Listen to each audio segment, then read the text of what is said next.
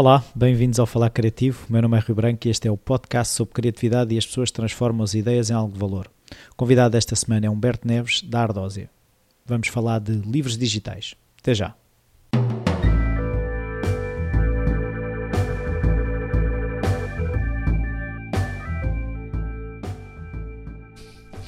Olá Humberto, obrigado. Olá, eu queria uh, que tu explicasses um bocadinho uh, o que é a ardósia e depois já andamos para trás. Muito bem, eh, de uma forma muito simples, a Ardósia é uma produtora de conteúdos digitais para a infância.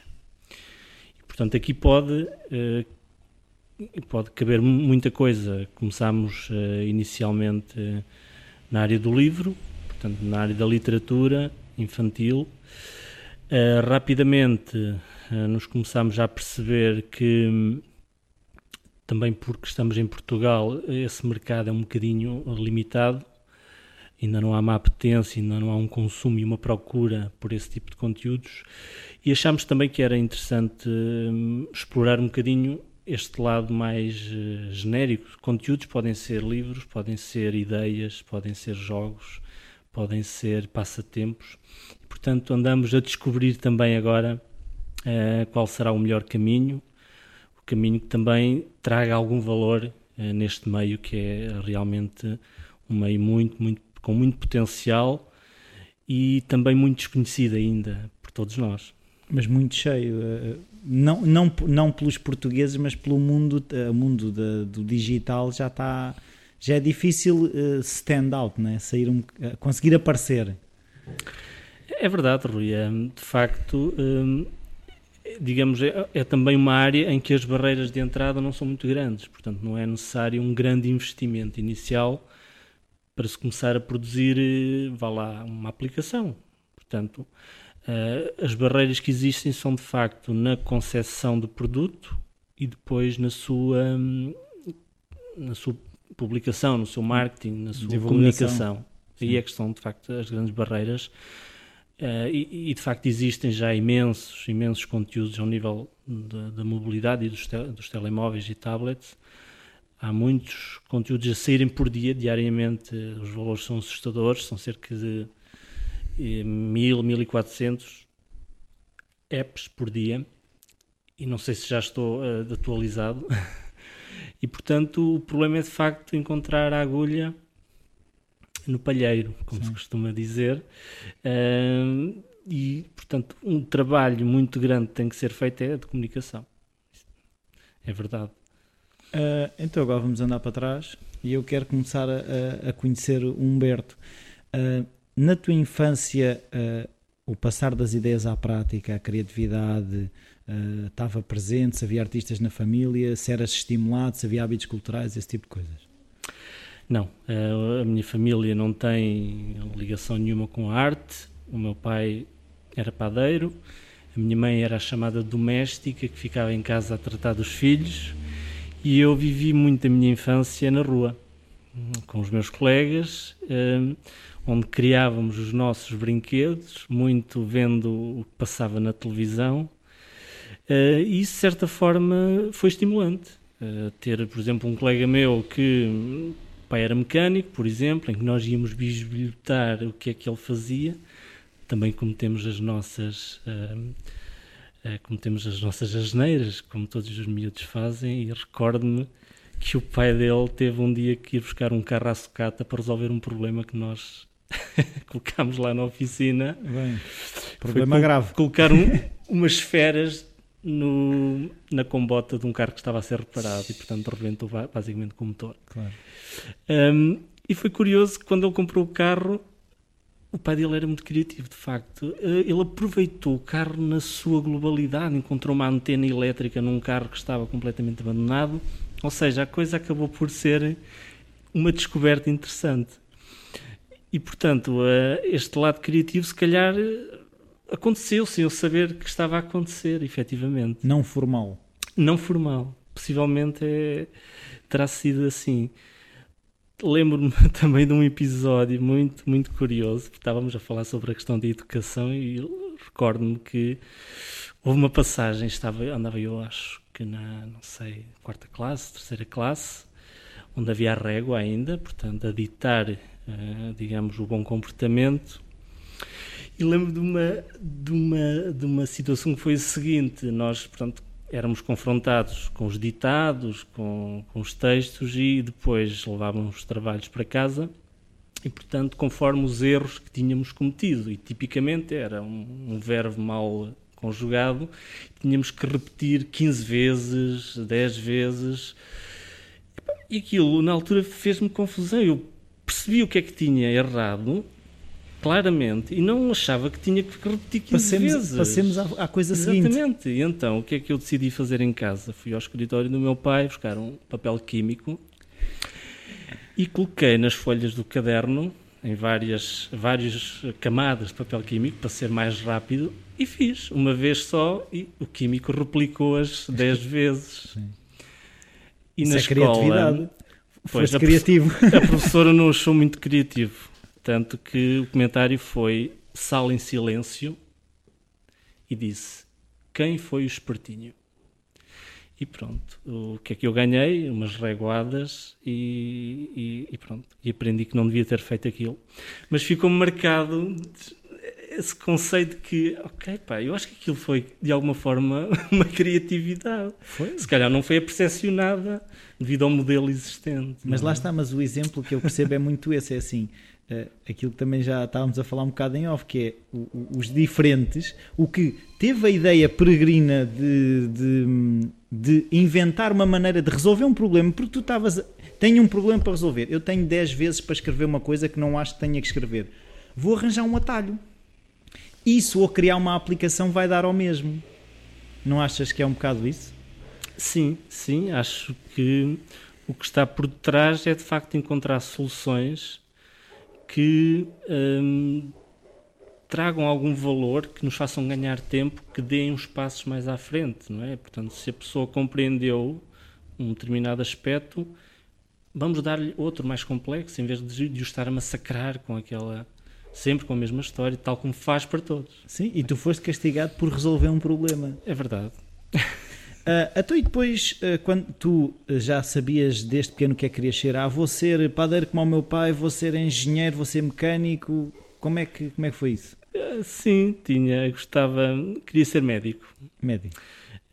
especialista de oftalmologia, doença dos olhos, como na altura a gente chamava, porque eu usei óculos desde muito pequeno.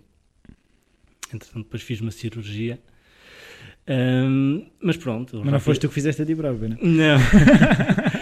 Isso foi, portanto, no início, quando a, nos questionávamos, e a minha mãe, os colegas, toda a gente tinha uma profissão que gostasse, e a, e a minha era, médico. era ser médico. Depois disso mudou tudo no secundário com a descoberta do computador. Então, e depois, quando descobriste o computador, decidiste ser o quê? Um, aí não decidi propriamente o que que queria ser. Decidi que queria ir mexer nos computadores. Agora, que profissão é que isso iria dar origem? Era informático, mas a informática cada vez mais tem especializações e, portanto, acaba por ser um, uma profissão acaba por ser separada em, em outros tipos. E pronto, e foi, e foi decidi entrar nessa área. Na minha escola, onde eu estava, que era em Cantanhede, não havia informática na altura e o mais próximo era, eram aqueles cursos técnico-profissionais que existiam na altura, portanto, também porque eu não tinha a certeza se queria prosseguir os estudos ou não, e então acabei por ir para esse curso que tinha uma carga horária, lembro-me perfeitamente, muito superior aos meus colegas que queriam seguir a via de ensino. Claro. E nós ali também deu para perceber que tínhamos de facto muito trabalho, mas que estávamos a aprender muito mais, muito mais experiência de vida, porque tínhamos que lidar com situações reais. E os meus colegas estavam a ter a sua quarta-feira de folga, sexta-feira de manhã, para seguir para a universidade. Pronto, e a partir daí, uh, com o, desen o desenvolver desse curso, percebi que hum, queria avançar e, portanto, decidi entrar em Engenharia Informática, em Coimbra, e foi onde entrei. E, e onde terminei o curso aí em, foi em 98. Até aí depois, começaste logo a trabalhar? Comecei um, logo a trabalhar. Havia uma fome de informáticos? havia muita procura de informáticos. Os informáticos eram muito, muito procurados. Eu, na altura, quando terminei o curso, era uma área, a área onde eu, onde eu estava a focar-me era a área de inteligência artificial e o mercado de trabalho hum, era muito raro, não existia praticamente.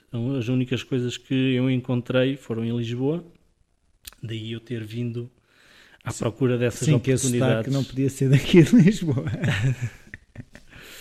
Eh, foi a minha saída também do ambiente familiar, portanto, isso também é um passo importante na vida dos jovens. E, e, foi bom, foram bons tempos que eu passei na área de consultoria em, em sistemas de informação, uh, inicialmente numa pequena empresa, depois numa grande empresa, depois acabei por, um, enfim, eu se calhar tenho este sentimento de não gosto de estar sempre a fazer o mesmo. Eu não sei porquê, é um, eu digo que é um sentimento porque não, não encontro justificação. Mas o facto é que eu sempre que estou a fazer uma coisa repetidamente começa-me a criar alguma confusão uh, e então gosto de mudar.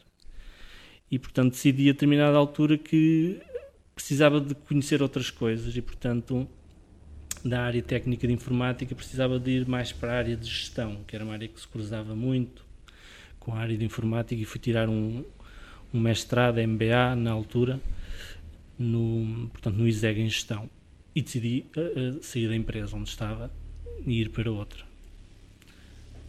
Então, e como é que daí. ainda não chegamos à ardósia. Pois é isso, é isso, mas é isso que eu quero perceber: é como é que isso tudo vai dar numa ardósia.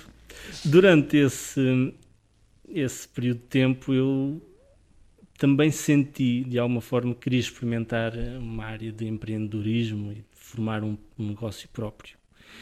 E, portanto, a oportunidade que eu encontrei mais propícia para isso foi quando uh, entrei numa vaga de despedimentos. Na, na altura estava, estava nas páginas amarelas e disse: Bom, é agora. É agora ou nunca, portanto, é agora que eu vou tentar uh, colocar em prática aquilo que, que, sempre sonhei, que é de alguma forma tentar montar um, um negócio. E pronto, decidi estourar, estourar com o dinheiro da indenização com várias experiências. Inicialmente não correram bem. Uh, e esse é um aspecto muito, muito interessante que só se compreende quando se passa por ele, acho eu. Uh, esta questão do errar, de, de assumir que se errou, é algo difícil de explicar e de conseguir transmitir à pessoa. E, portanto, eu tive que passar por isso e percebi que a determinada altura inicialmente comecei com, com uma ideia que era na área, na área do vending, das máquinas de vending e pronto, as coisas pareciam que tinham digamos eh, pernas para andar mas fomos tendo sucessivos feedbacks que e chegámos à conclusão de que não era por aí. Eventualmente também não era exatamente aquilo que eu queria fazer mas o que é que tu percebias de vending? Ou, porquê que é a escolha do vending? A escolha do vending surge em parceria com um colega, portanto, que era mais da área de mecânica e eu, como era da área mais dos sistemas de informação, começámos a, a identificar a necessidade de que se as máquinas fossem otimizadas em termos de inteligência, poderia-se, digamos, trazer algum valor para as empresas, eh, para as empresas que trabalham nessa área. E estamos a falar de situações como a máquina indicar que tem produtos em falta, a máquina indicar remotamente que tem, por exemplo, um moedeiro cheio e que não consegue devolver troco e isso impede compras. Tem um produto encravado, não sei o quê. Exatamente. E, portanto, o ganho que se tem com, estas, com a identificação prévia destas situações é, é muito grande, se estivermos a falar de muitas máquinas. É algo que já se faz lá fora e nós achávamos que podíamos fazer uh, cá em Portugal. Bom, acontece é que em Portugal o mercado de vending é muito, muito. É, muito, é um mercado muito pouco profissional. E são mini, micro empresas que realmente pessoas que só têm duas máquinas, três, quatro, em que não se justifica ter esse tipo de, de investimento ou esse tipo de sistema. Isso por um lado. Por outro lado, a questão técnica também foi muito importante na decisão porque encontramos uma área de negócio onde as empresas estão muito fechadas em termos de protocolos. Portanto, enquanto que, na, que há uma tendência, acho eu, nas empresas de software para criarem APIs de ligação com o mundo. No o que é, que é uma API para quem. Uma API é uma interface, digamos, é uma, uma linguagem de comunicação que tu ofereces para comunicarem contigo. Ok. Pronto. É um alfabeto. Exatamente. É uma, um alfabeto e uma sim, estrutura. Sim, um código. Um código. E estas empresas faziam, sentimos que faziam um bocadinho o contrário, portanto fechavam-se em si próprias. Para não e... roubarem um negócio, isso é muito típico. É. E pronto, isso criou imensas dificuldades e pronto, acabei por um, abandonar esse projeto. Depois o que aconteceu foi que apercebi-me também da área da mobilidade. Uh, talvez também porque hum, pronto, na altura já tinha saído o iPhone, portanto isto estamos a falar em 2010, 2011, já saía o iPhone, estava a começar a crescer imenso, as aplicações estavam a começar a, a encher, os tele, a ficarem disponíveis nos bolsos das pessoas e começou de facto a surgir novas oportunidades, tal como o site foi há uns anos, digamos, um, um canal de comunicação que todas as empresas tinham ter e, e, estar presentes dessa forma, atualmente também o mesmo se passa para as aplicações. É? As empresas hoje em dia têm que ter uma presença uh, no mundo das aplicações móveis. Por, por, por, um lado, era esse mercado crescente, por outro lado, um, comecei a perceber-me que na altura tinha sido o iPad também, em 2010, um, e aquilo foi de facto um, um motor não um motor, mas foi uma, um, um equipamento que hum, me fez uh, pensar bastante. Uh, a mim e a muitas pessoas. E tal como, como se viu lá fora, eu comecei-me a perceber cá dentro que poderia ser um equipamento ser usado como, enfim, como meio de entretenimento, como meio também de consulta de informação, sem ser através de, de um browser, e comecei a perceber-me que havia, que havia de facto uma exploração do lado da, da, literatura para, um, para o mercado infantil. E, e portanto comecei-me a perceber disso e comecei à procura. À procura do que é que existia em português. Encontrei um vazio. Mas já agora uma pergunta não querendo cortar bem o raciocínio o Kindle já existia na altura? Existia o Kindle e-Reader ok não existia ainda o, o Kindle, Kindle, Fire, Fire. Okay. Um, existia, pronto, em 2010 foi quando saiu mesmo o iPad, só existia o iPad. Um, e portanto comecei-me a perceber, pá, mas isto está aqui de facto um. Parece-me que há aqui um, uma necessidade. Uh, na altura também tinha o meu, meu filhote, pequenito, e andava também mais desperto para, para a procura desse tipo de conteúdos. Bom, e decidi que, ok, se calhar é algo em que se pode tentar investir. E assim foi. Comecei, digamos, a procurar uh, parceiros, comecei a procurar pessoas de outras áreas, de ilustração, da área da, do texto, comecei a falar com as editoras, comecei a percorrer a Feira de Bolonha, que é uma das principais feiras do, do, do mercado do livro infantil, onde se fazia, e agora se faz, um, mas num formato diferente, uma, uma, uma uma conferência sobre a área digital. E comecei aqui, vou, vou, vou experimentar investir, parece-me interessante, nós temos imensos conteúdos em Portugal excelentes, ganhamos prémios a nível europeu e mundial, portanto acho que tem potencial. E, e foi um bocado pegar nesta ideia, ir falando com as editoras, este contacto com as editoras mostrou que mostrou e deu-me a conhecer melhor o mercado editorial em Portugal, e no global, que é um mercado muito, muito conservador. Em Portugal também há excelentes editoras que fazem um trabalho excelente em termos do livro impresso, mas que ainda não estão a dar os passos que eu acho que já deveriam estar a dar ao nível do digital.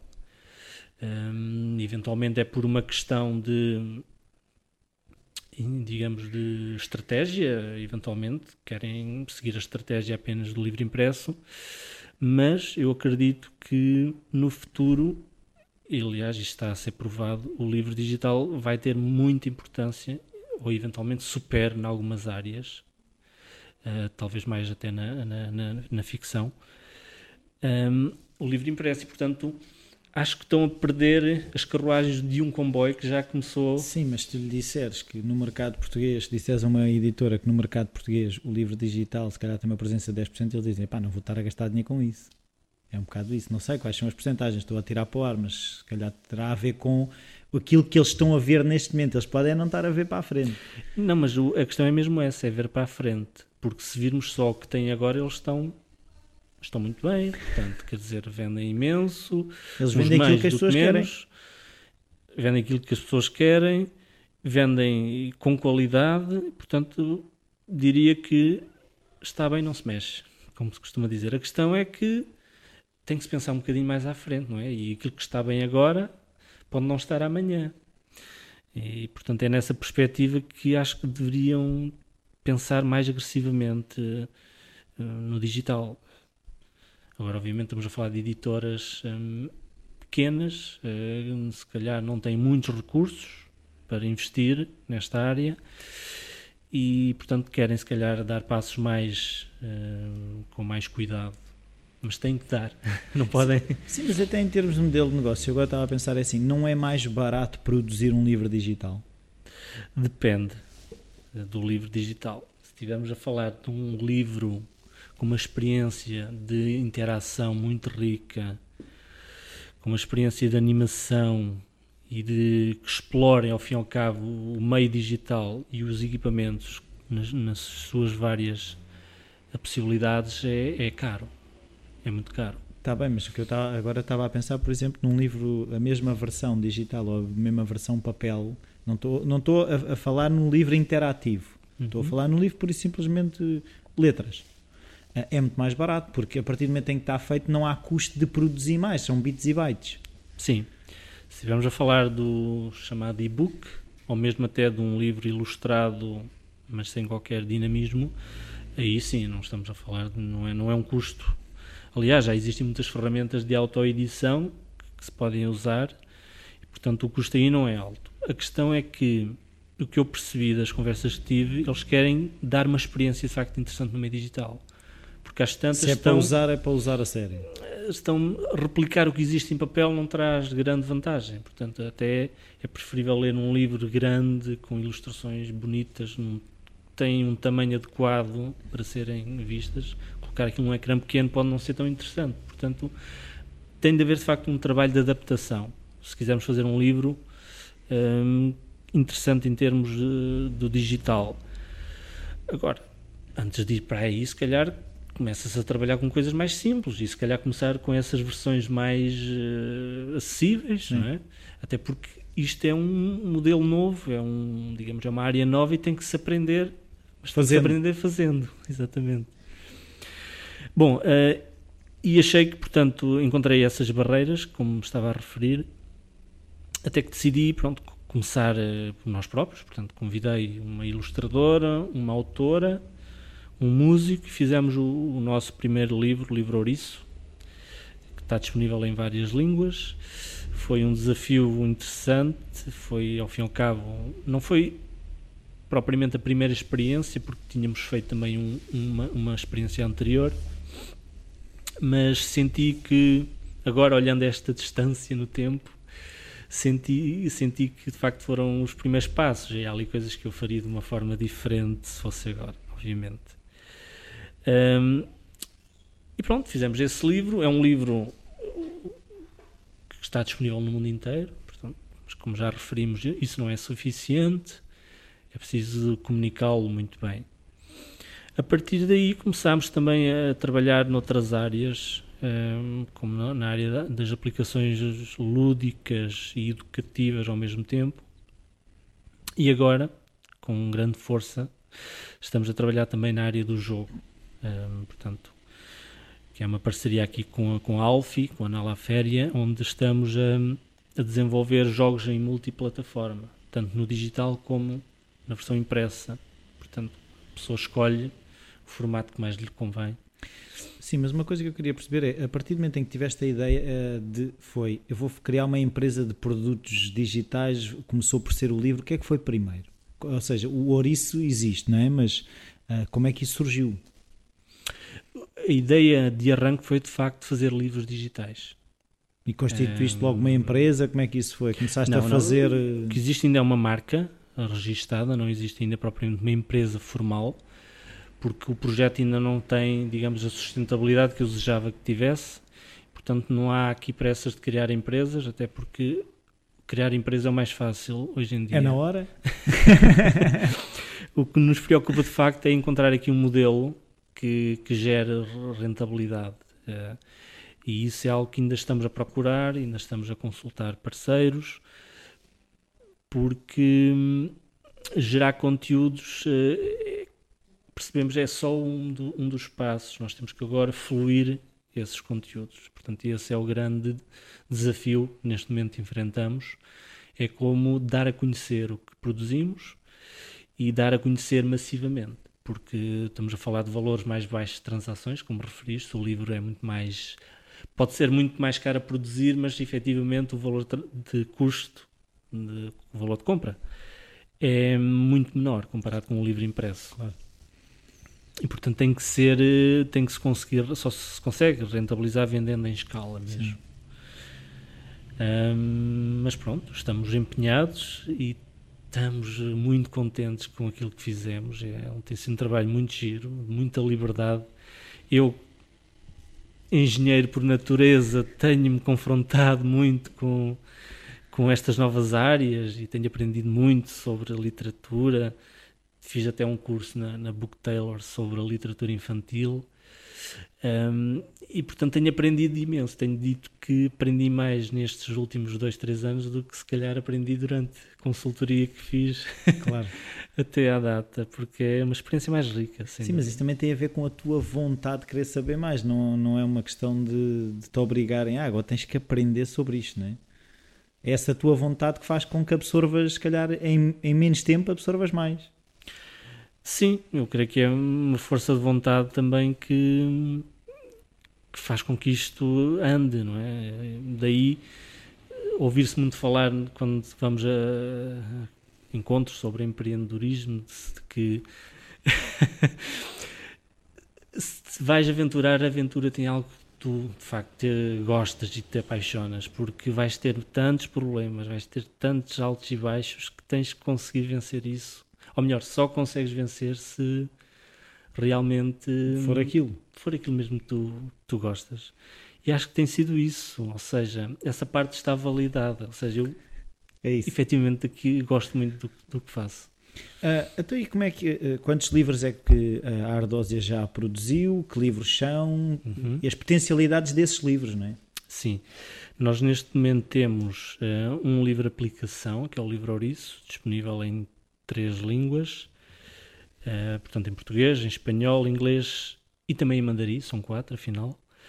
Depois temos mais dois livros uh, em formato chamado formato e-book, mas é o e-book que eles chamam e-book enhanced e-book, tem, digamos, características mais uh, um bocadinho mais avançadas. E-book com tuning.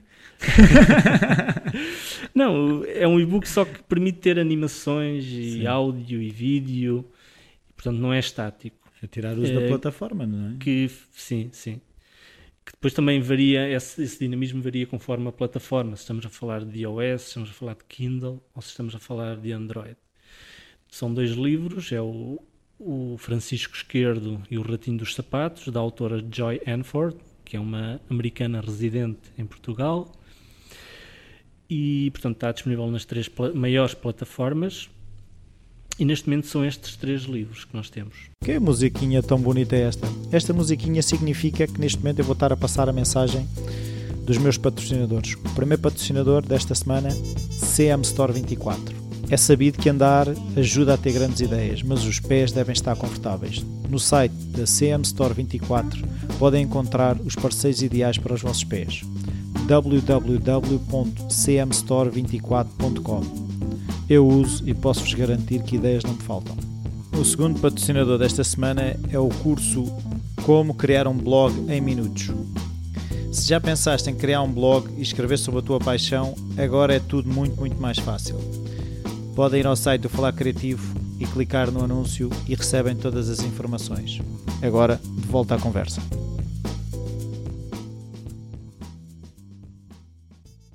Então, uma coisa que eu queria perceber é se conseguia explicar de repente entre não existe nada e existe, por exemplo, o livro isso. Como é que foi? Ah, foste arranjar ilustradores? Ah, quem é que escreveu a história? Como é que foi montar esse livro? Um, foi. Pronto, tive que conseguir alguns contactos. Portanto, eu vim, quando fui a Bolonha, vindo lá com uma carteira cheia de cartões de, de negócio, de, de ilustradores, de autores. E, curiosamente, relativamente à história em si, foi. Portanto, eu fui abordado por uma autora que é a Lara, que tem um projeto que é a Palavraria, e ela é que me sugeriu, Humberto, eu vi o teu projeto, tenho uma ideia para uma história, aliás, aquilo são conjuntos, são três histórias pequeninas. Hum, o que é que tu achas? Portanto, eu na altura também andava à procura, uh, digamos, de uma ideia e conjugou-se, digamos, este encontro. Depois, a partir daí, fomos procurar a ilustração. Portanto, uh, fizemos uma série de contactos com ilustradores e acabámos por escolher uma ilustradora italiana, que é a Roberta Lucarini, que hum, ficou logo entusiasmada com o projeto. Um, aliás, eu, eu, noto que os ilustradores estão muito um, atentos e, e, querem entrar neste tipo de, de, projetos. E, portanto, depois da Roberta faltava a música. Portanto, a música e a voz, porque o livro tem a leitura autónoma e portanto fiz também alguns contactos nesse sentido andei o meu trabalho foi mais de project manager. Project manager e depois a parte de desenvolvimento técnico fui eu que, que, que o elaborei. Um, e encontrei de facto pessoas com quem ainda hoje tenho uma ligação. Por exemplo o Fernando Mota que é um músico fantástico tem um projeto seu muito bom na área da música e tem, portanto, foi ele que nos fez a música e os efeitos para o livro Ouriço e também depois para outros trabalhos que temos disponíveis. Pronto, foi este sucessivo um caminho, digamos, de... Então, eh, quando tu dizes eh, a parte de desenvolvimento depois é, é, é, usando softwares, existe programação, como é que é essa parte já da plataforma? Ou seja, eu tenho as ilustrações, tenho a história, agora uhum. vou... Uh, fazer o bolo. Ou seja, tenho a farinha, tenho os ovos e agora tenho que fazer o bolo. Exatamente. Um, no caso do livro Ouriço foi programação. Portanto, nós usamos uma plataforma das várias que existem, portanto não, não é uma plataforma nativa, é uma plataforma que chamam híbrida, que significa que tu tens um trabalho de um programação esqueleto. que depois podes usar esse trabalho para, uh, portanto, disponibilizar em iOS ou em Android. Uh, começámos por apenas disponibilizar em iOS, por uma questão puramente de recursos, uh, portanto, na altura só havia um modelo de equipamento para iOS e, portanto, era muito mais fácil garantir, como o livro é muito rico em termos de interações, um, garantir a qualidade e a, e a experiência que queríamos. E, portanto, foi um trabalho de programação. Se calhar hoje como existem já ferramentas que não existiam na altura, um, faria-o de outra forma, eventualmente usando uma ferramenta de, de autoedição. Um, ou não. Um, não sei. Tinha, mas que, tinha ia que poupar, ou seja, ia poupar custos, era isso? Era, mas ia ao mesmo tempo limitar-me na minha liberdade de escolha de opções, não é? Porque juntar estes ingredientes depois esse juntar tem que ser feito de forma inteligente também, não é? Por exemplo, a ideia conceptual para o livro Ouriço em termos de experiência que era, tinha que ser uma leitura onde queríamos esquecer a ideia de ter páginas no, no livro. Portanto, o livro Ouriço não tem páginas. Tem uma história e a pessoa avança na história interagindo com as ilustrações e ouvindo o que está a ser reproduzido. Então é quase um palco no qual estamos a fazer parte da história, é isso? Sim, sim. Nós não construímos a história, mas temos que interagir para avançar. E isso, portanto, foi uma ideia. Porque eu defendo que no digital nós devemos criar soluções que sejam tenham características que só ali é que é que possam resultar. E portanto um, encontramos tentamos procurar tanto ideias que sejam nativas no digital que só ali é que sejam possíveis de acontecer. Isso dá muito trabalho e custa muito dinheiro. Um, mas achamos que o resultado pode ser pode ser muito mais interessante então e como é que é uh o panorama de, dos livros digitais em Portugal? Se há outras empresas a fazer o que a Ardósia faz, não há? Um, existem outras empresas. Uh, a Porto Editora, por exemplo, uh, tem trabalhos a este nível, mas aquilo que eu tenho visto tem sido um, reproduções em digital daquilo que existe ao nível impresso. Não com... acrescentam. Alguns casos acrescentam, por exemplo, no caso da Porta Editora, fez algumas aplicações de livros que têm interatividade, mas hum, não exploram, acho, na minha opinião, da melhor forma todas as potencialidades. Não quero eu dizer também com isto que por uh, o iPad ter acelerómetro, uh, por ter multitouch, por ter uma série de temos forçosamente que as utilizar, claro. não é isso. Temos é que ter garantia de que existe ali um espaço e um conjunto de ferramentas e utilizá-las da melhor forma nas narrativas. Claro. Portanto, e este lado, digamos, mais, hum, mais criativo, eu ainda não encontrei muito nas edições digitais que há em Portugal. Então, e como é que uh, vocês estão à procura de novas histórias? Já têm uma caixa cheia de histórias? Como é, como é que está a, a, a máquina de produção de livros? Bom, um, vou dar aqui uma notícia em primeira mão. Tchan, tchan, tchan, tchan. Nós estamos muito brevemente para lançar um serviço de edição para autores. Um, e este serviço surgiu de uma necessidade ou de uma observação que nós temos feito que é existem tantas histórias e tantas ilustrações em gavetas que nós algumas temos encontrado e, e, e conversas que eu acho uma pena não, não saírem dali. E, portanto, que nós nos lembramos, ok, vamos fazer aqui um serviço tipo pacote, onde não vamos, obviamente, dar a liberdade total. Claro. Multitouch, acelerómetro. Exatamente. Mas queremos, de alguma forma, proporcionar um preço mais uh, reduzido, um preço mais reduzido e mais... Uh, enfim, mais justo, a possibilidade dos autores criarem sua história. Portanto, autores que tenham uma história, venham ter connosco, nós fazemos um livro digital, fazemos a parte de ilustração, vamos ter um portfólio de ilustradores onde é possível escolher aquela estética mais, que mais se identificam e vamos querer produzir livros em maior quantidade. Portanto, é um serviço não é baseado em templates, não, não é essa a visão que eu tenho. Tem que haver uma análise de cada história, tem que haver uma análise de cada caso e vamos criar um livro único para cada autor.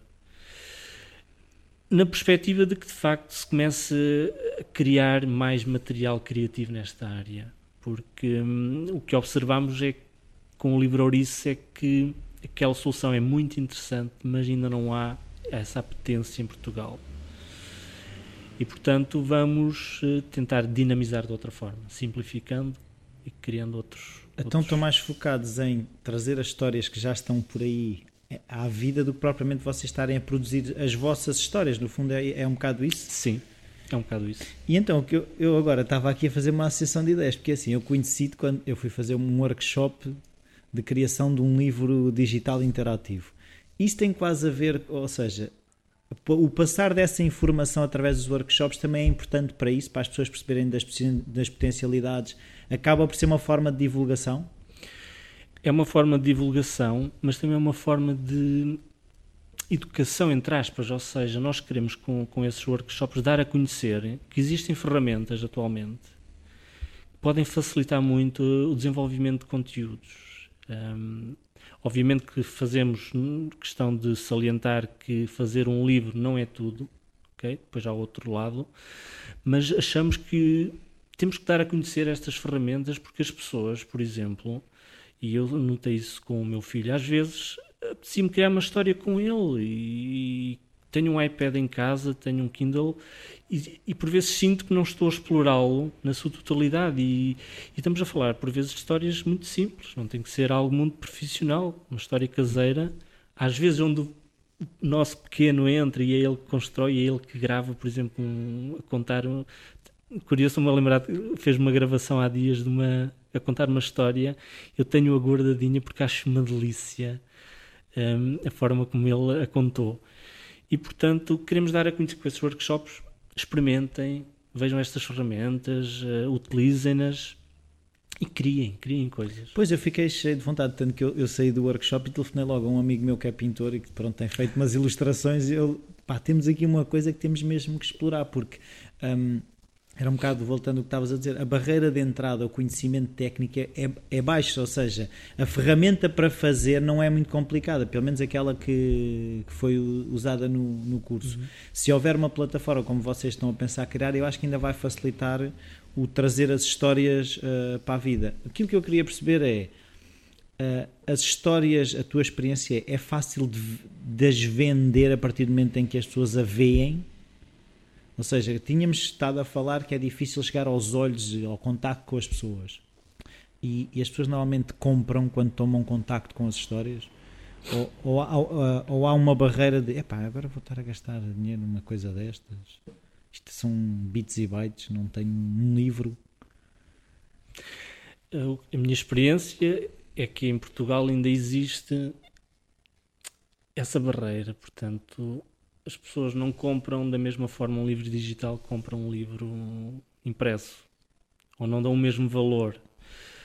Uh, e, e, portanto é mais difícil de digamos conseguir que em Portugal se compre o livro o livro digital. Mas por outro lado o livro digital tem uma abrangência geográfica muito grande portanto há um conjunto de oportunidades muito maiores Daí a publicação em várias línguas, não é? Exatamente. E pode estar disponível em várias lojas também online. E eu acredito que se os autores trabalharem bem os seus contactos, trabalharem bem, digamos, alguma comunicação e, portanto, podem ter algum sucesso. Uh, mas não, não há garantias de nada. Portanto, isto também, digamos que é criar uma história em digital também é um risco é um prazer, é um desejo, é um, um investimento. Pode acontecer, podem acontecer coisas interessantes, como podem não acontecer. Sim, é, mas já... a, a verdade é que fica um livro gerado e há um autor que publicou. Só falta plantar a árvore e ter o filho, não é?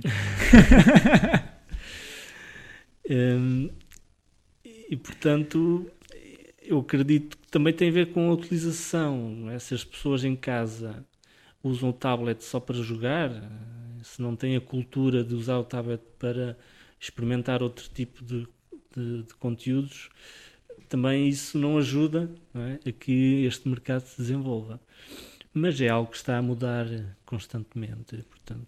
Tu tens a noção do que é que é uh, um bom número de vendas de um livro digital? Ou seja, uh, nós temos a noção de, ah, um, não sei, um livro do sei lá, do Harry Potter vendeu não sei quantos milhões. Um livro digital que venda bem, o que é que é um bom valor?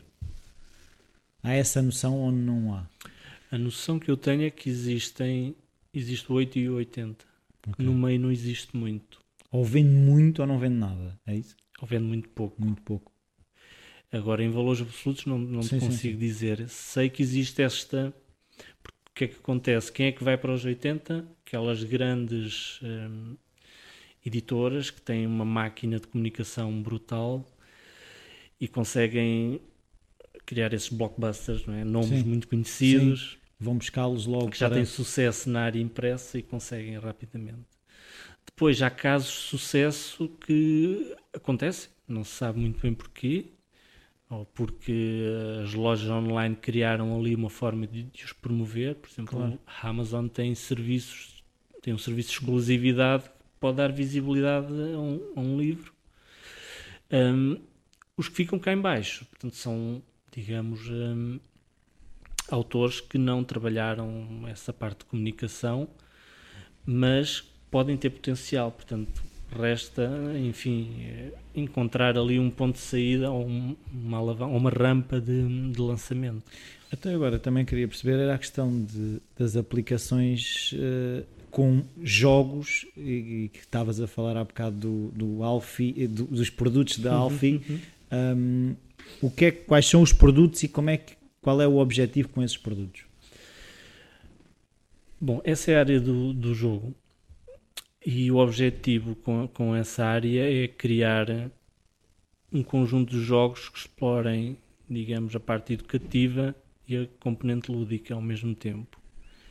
Uh, porque achamos que hum, a aprendizagem, uh, portanto, pode ser treinada de várias formas, ou de uma forma rígida, enfim, formato aula, formato aula e portanto, ou então de uma forma mais criativa e mais interessante. Portanto, o objetivo destes jogos é explorar esse treino de, de treino de aprendizagem de uma forma mais criativa. E portanto, o que estamos a trabalhar atualmente são é um formato de jogo de cartas, portanto, em que há, portanto, o jogo essencialmente nasceu de forma impressa, em baralho de cartas, e nós fizemos uma extensão para o digital. E a ideia são cerca de 12 a 13 jogos que estão com temas diferentes, desde a área da cor, tabuada, que foram os que são os que já estão disponíveis, mas também vai existir na área da música, geometria, alfabeto, e portanto criar quase que um pack, um pacote de treino lúdico educativo, portanto, e vai ter uma, uma formato digital e um formato de cartas. Uh, e, e, aí nos jogos já sentes que há mais aceitação que o livro digital ou é igual? Há um pouco de mais aceitação, efetivamente. Um, que as pessoas associam mais aquilo, uh, o tablet a jogo do que a ler, é isso? Eu penso que sim. Estás a levantar essa questão e eu acho que é, por um lado, é, é, é, é esse, é esse fator, mas julgo também o facto de estar ligado à educação dos filhos, por exemplo, o caso do Multiplique, é a tabuada é um tema quente, portanto, tudo o que seja relacionado com facilitador da aprendizagem da matemática uh, vende. Portanto, claro. nem que seja uma música sobre a tabuada, a ideia, a ideia e na prática com quem temos falado é que resulta e vende. Isto não é um, para brincar, isto é para aprender. não, mas podem. A Ana, por exemplo, referiu há, há, há dias que fazia punha a filha a jogar o Multiply como trabalho de casa, para ela treinar a tabuada. Por exemplo, em vez de estar ali a escrever, não, joga aí Multiply durante de castigo. minutos e aquilo acaba por ser um treino, portanto. Mas sim, é, tem a ver com o facto de estar ligado ao jogo. O jogo é, de certa forma, é um fator eh, que impulsiona. É? Agora, os nossos jogos não são aquele jogo. É, portanto, não tem nem tem zombies, nem tem sangue, nem tem uh, explosões e nem portanto, bolinhas, nem bolinhas, nem tetras e coisas nem roçados. Pois isso candy, não sei o quê. Uh, é mais difícil, é? portanto. E obriga a pensar. Pá. E obriga a pensar. E portanto, é, nós sentimos e estamos a sentir que há mais dificuldade em promover este tipo de conteúdo. Daí estamos também a querer eh, intervir junto das escolas. Achamos que a escola também pode ser um meio de divulgar este tipo de, de produtos. Uh, eu tenho ideia que um é pago e o outro é grátis, é isso? Dos que já estão disponíveis. Uh, Sim. Qual é que é o modelo de negócio do grátis? Que é um bocado para perceber, porque então tenho trabalho a fazer a aplicação e depois não ganho nada com ela. Bom, isso dava aqui outro podcast. então? Sobre os modelos de negócio das aplicações. O, o TriTri, efetivamente, ele é grátis para descarregar, mas tem limitações. Portanto, e a limitação é desbloqueada com uma compra integrada, chamada compra integrada, que são compras que se fazem dentro da, da aplicação. aplicação. Um, e portanto, a expectativa quando se lança este tipo de modelo é que haja uma percentagem de pessoas que transite da versão Grátis. grátis para a paga. Ahm, o Multiply decidimos eh, não fazer este modelo, por um lado porque estamos a experimentar qual é o modelo mais adequado. Ahm, e portanto lançámos o Triti e quisemos lançar o Multiply. E provavelmente os próximos vão ser no formato de pago. Ahm, há agora eh, recentemente uma, um buzz nesta área sobre a questão do free. As pessoas começam a questionar-se, mas isto é, é grátis mesmo? Sim, E a verdade é que já eu- ninguém acredita no grátis. Nem, e as próprias lojas já se aperceberam disso. Agora já não está lá free na aplicação, agora está lá get. Get. Ou seja, esta ideia do free banalizou-se de tal maneira. É, não é? não deve ser grande coisa. Não, não, por um lado, não- isso aí era o que nós gostávamos que se pensasse, mas as pessoas procuram o free e, e, aliás, vamos ver os rankings dos jogos, por exemplo, e 90% dos jogos são free, Aparentemente. aparentemente. Depois lá dentro tem as suas compras. Ahm, isto para dizer o quê? Que o formato que nós neste momento acreditamos mais a nível de mobile é o formato pago. Compra, não queremos publicidade. Aliás, nós não temos publicidade em nenhum dos nossos produtos, a não ser falarmos dos nossos, nossos produtos, próprios sim. produtos dentro deles. Não aparece um anúncio Ahm, o seu telemóvel está a ficar lento. Isto é por uma questão de princípio. Se calhar estou a perder dinheiro com isto, mas eu acredito que a experiência para uma criança eh, com uma aplicação que tem publicidade não é, não é boa. Eh, E é um portanto, risco para os pais. Eu vejo para mim que as minhas filhas, quando pegam no tablet e começam a mexer Sim, são naquilo- pontos de fuga para sair da aplicação. Essa é a parte mais chata, que efetivamente às vezes aconteceu comigo. O meu filho estava com uma aplicação que eu tinha descarregado, que era free. Cinco minutos depois ele já estava noutra coisa completamente diferente, tinha carregado e ele saltou para um lado e para o outro. Eh, pronto, são modelos. eh, nós acreditamos que o mais no modelo sem publicidade. Vamos ver como é que corre. Mas ainda não sentes, eu estava a pensar, porque há algumas pessoas ainda, que, eu ainda, que eu falo que ainda têm a ideia de compras na internet ainda é um, um risco. Ah, tens percebido isso ou não? Ou seja, o que limita a compra ainda, ainda pode ser isso? Não tenho sentido muito isso. Hum, até porque quem compra aplicações hum, muito provavelmente já comprava música, já comprava outro tipo de conteúdos, porque são contas que estão integradas. No caso da, da Apple, eh, é uma conta que permite comprar qualquer tipo de, de conteúdos.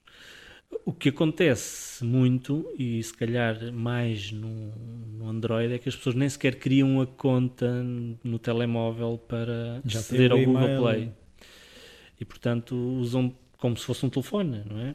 Porque no Android, que é um mercado que já supera o iOS, eh, está a acontecer muito porque as pessoas estão a substituir os telemóveis e portanto substituem por um smartphone naturalmente. Eh, Não é porque querem um smartphone Android, é porque é, digamos, um- uma Já quase não há dos outros? cadência natural, exatamente.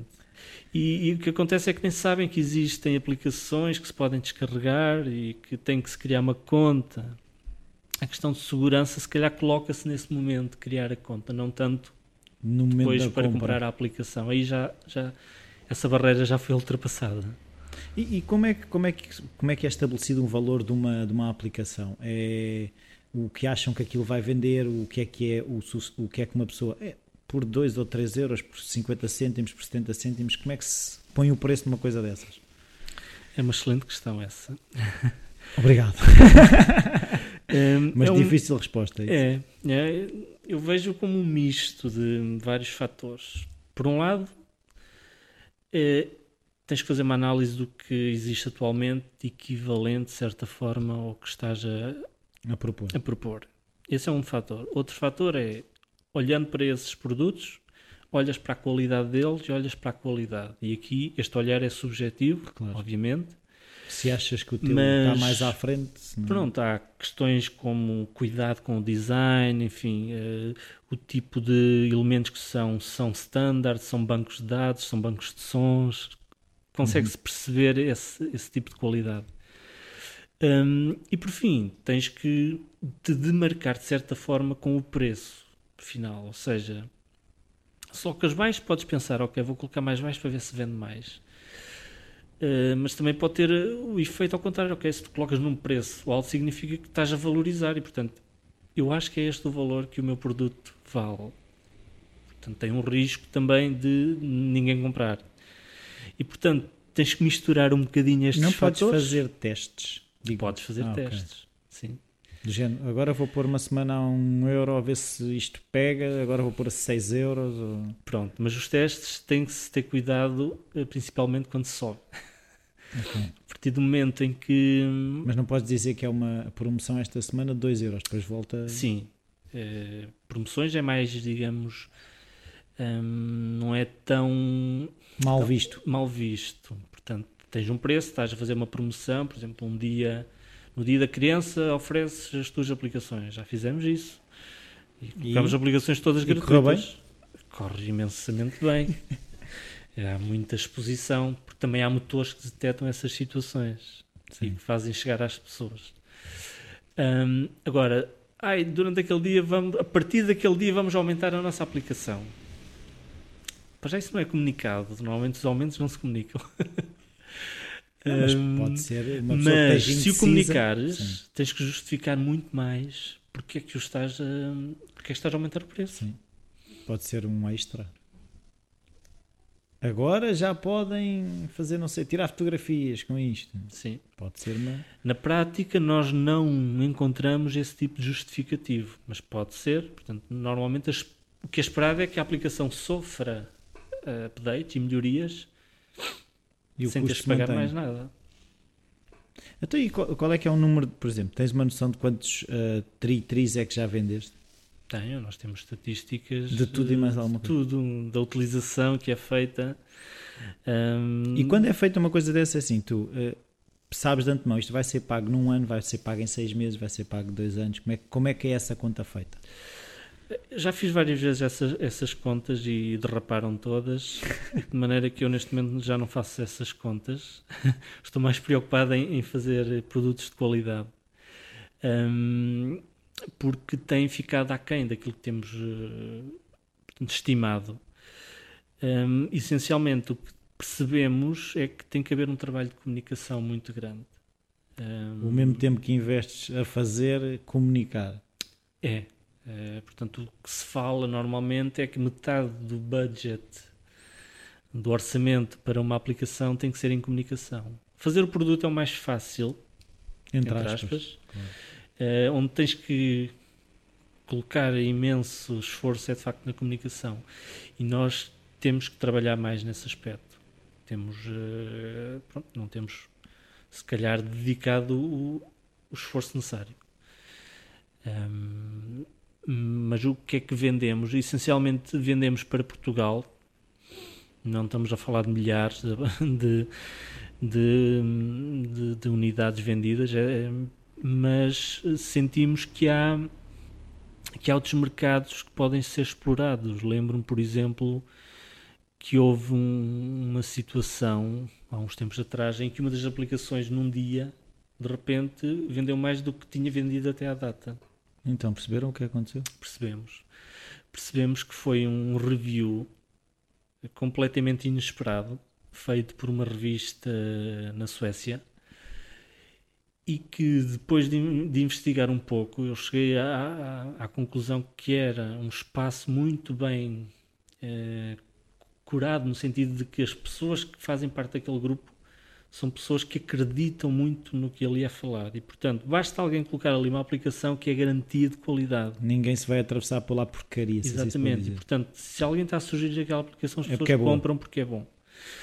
E isso deixou-nos muito satisfeitos. Foi um pico. Então, e como é que conseguem chegar a esses opinion makers? É, se calhar é, é esse o passo. Tentando. É, são muitos mails trocados, muitos contactos, muita insistência é muita persistência, porque a maior parte deles não responde, a maior parte deles são abordados diariamente por muitos mails deste género. mas temos que, pronto, temos que ir insistindo e descobrindo sempre o melhor canal, portanto. Okay. Um, é um trabalho, é, um, é, muito trabalhoso em termos de, de pesquisa, digamos, marketing digital. É porque toda a gente está lá, mas depois não se vê ninguém. Tá, como está lá toda a gente não se vê ninguém. Eu agora queria perceber é como é que tu fazes a gestão do teu tempo no meio disso tudo. Tipo, levantas-te às 6 da manhã e deitas à meia-noite. Uh, quanto tempo é que consegues alocar à comunicação, à ardose e aos multiplis deste mundo? Como é que tu fazes essa gestão? Bom, um, ehm, eu trabalho imenso. Um, ehm, portanto, isto de ter um projeto dá imenso trabalho. Um, ehm, eu não me levanto muito cedo, efetivamente. Eu preciso dormir. não sou um short sleeper. Não, mas é essencial. Um, eu e... desconfio do professor Marcelo. Acho que ele não conta a história toda. Não conta, há ali outra, coisas que não são contadas. Mas pronto, faço um dia normal uh, em que tipicamente penso. Estou sempre a descobrir, a ler novas, uh, novos artigos sobre. Porque isto é uma área muito dinâmica. Portanto, um dos, um dos, um dos uma das um, características que eu quero dizer é. Componentes essenciais. Uma das componentes é estar... essenciais é estar atualizado, portanto, constantemente. Portanto, isso consome algum tempo. É aquele tempo que a gente depois parece que não. O que é que eu fiz hoje? Mas não fiz nada. Não fiz nada. Andei a ler é, umas coisas. Efetivamente é muito importante isso. Este ano decidimos que é o ano em que vamos investir na área de comunicação e marketing. Portanto, vamos travar um bocadinho o desenvolvimento. Uh, o desenvolvimento é essencialmente feito por mim e tenho uma colega em part-time que não está cá em Lisboa. Uh, e, portanto, eu neste momento estou-me a dedicar mais à parte de comunicação. Este trabalho também consiste em procurar pessoas. Uh, estamos a procurar alguém também que nos queira eh, ajudar, a querer entrar também no projeto, eh, na área de comunicação, porque precisamos trabalhar muito mais a este nível. Uh, e, portanto, ultimamente o que é que eu tenho feito desde janeiro que tem sido essencialmente pensar como é que eu faço chegar os meus produtos às pessoas. Um... Quem é que quer comer pão uma vez que eu tenho pão para vender? Exatamente. um... e, e, tem sido assim. É, portanto, esse trabalho a nível de produto está, portanto, está mais um, colocado agora em stand-by.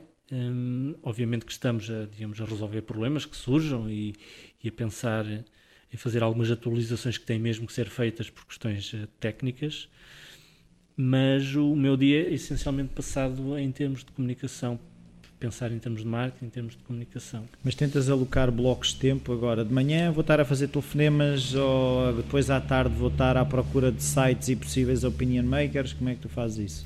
Um bocado misto, não faço muito essa organização. Tenho um, uma lista de tarefas organizada por cada um dos produtos, onde eu tenho todos os items que necessito trabalhar.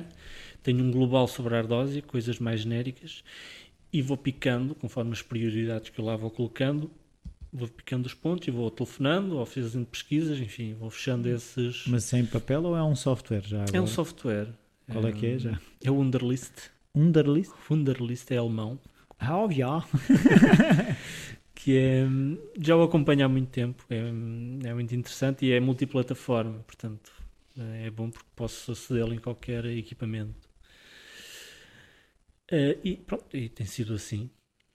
Então, uma... é, e tu dizes que trabalhas muito, como é que é gerir depois o filho, uh, o tempo fora daqui, existe, não existe? Existe, sim, sem dúvida.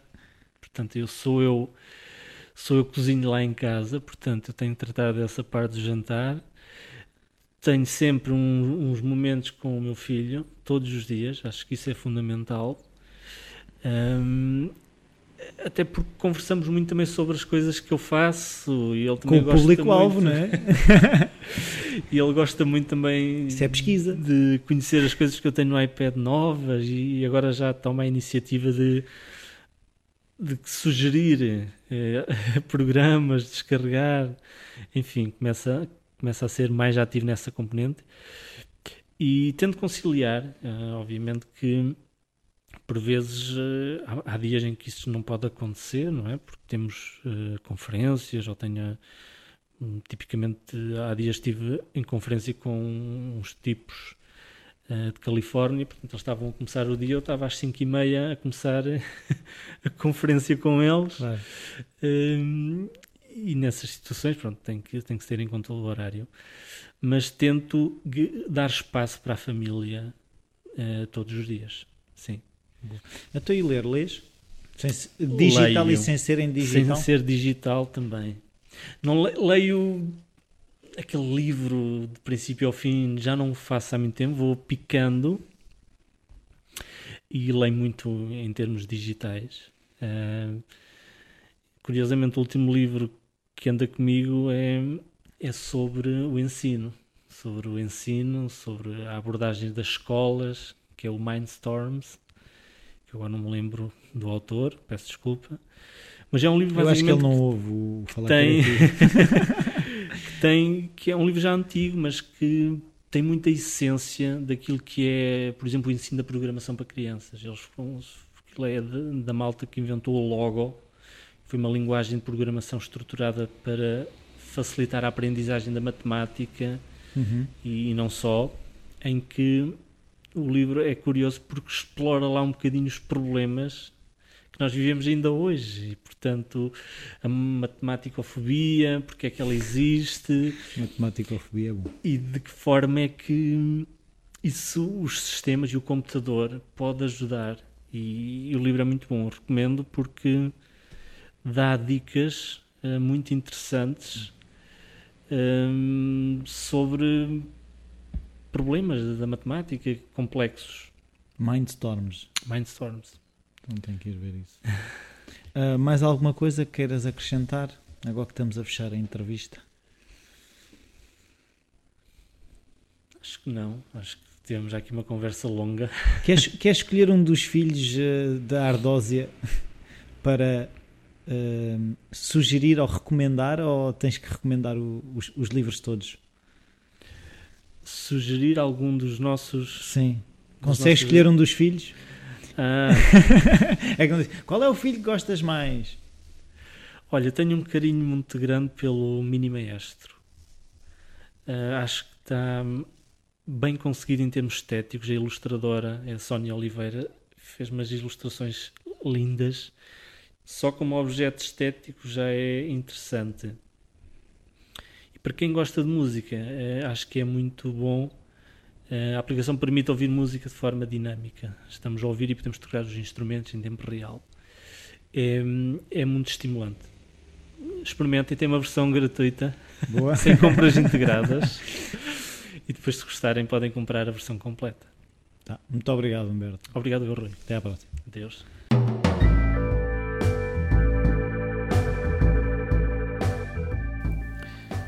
Olá, bem-vindos de volta.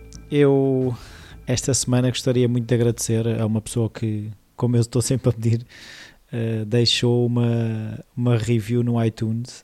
Este é o momento Gaba de Sexto, porque foi uma, uma avaliação de 5 estrelas que muito me deixou contente. Uh, a de 3 estrelas, a única que tem de 3 estrelas, também me ajudou bastante, ajudou-me a, a melhorar a qualidade do som do Falar Criativo a muito também agradeço à pessoa que deixou a, a avaliação de 3 estrelas, mas eu faço questão de, de ler a avaliação do Aurélien Velino no dia 23 de março. Em conversas de café, o Rui dá-nos a conhecer pessoas fantásticas nas mais variadas áreas da criatividade. Achei este podcast particularmente interessante porque, para além daquilo que as pessoas fazem profissionalmente, o Rui foca-se nas experiências pessoais de cada um que os levaram a ser criativos e a optarem por seguir aquilo que realmente os apaixona. É sem dúvida um posto de inspiração para qualquer um e aprende-se imenso. Não deixem de experimentar. Uh, isto eu gostei muito porque uh, foi interessante perceber que aquilo que eu espero que o Falar Criativo seja uh, está a conseguir passar para, para as pessoas, porque é isso mesmo, é a criatividade, mas também tem muito a ver com esta a experiência pessoal de cada um que transforma a pessoa naquilo que ela faz naquele momento. Um, as alterações de carreira, ou as experiências enquanto crianças, tudo isso é algo que, que eu tenho interesse em perceber. Por isso, se quiserem deixar as avaliações no iTunes, serão sempre bem-vindas. Uh, qualquer dúvida, sugestão, o e-mail rui.falarcreativo.com está sempre disponível. Esta semana é tudo. Até para a semana.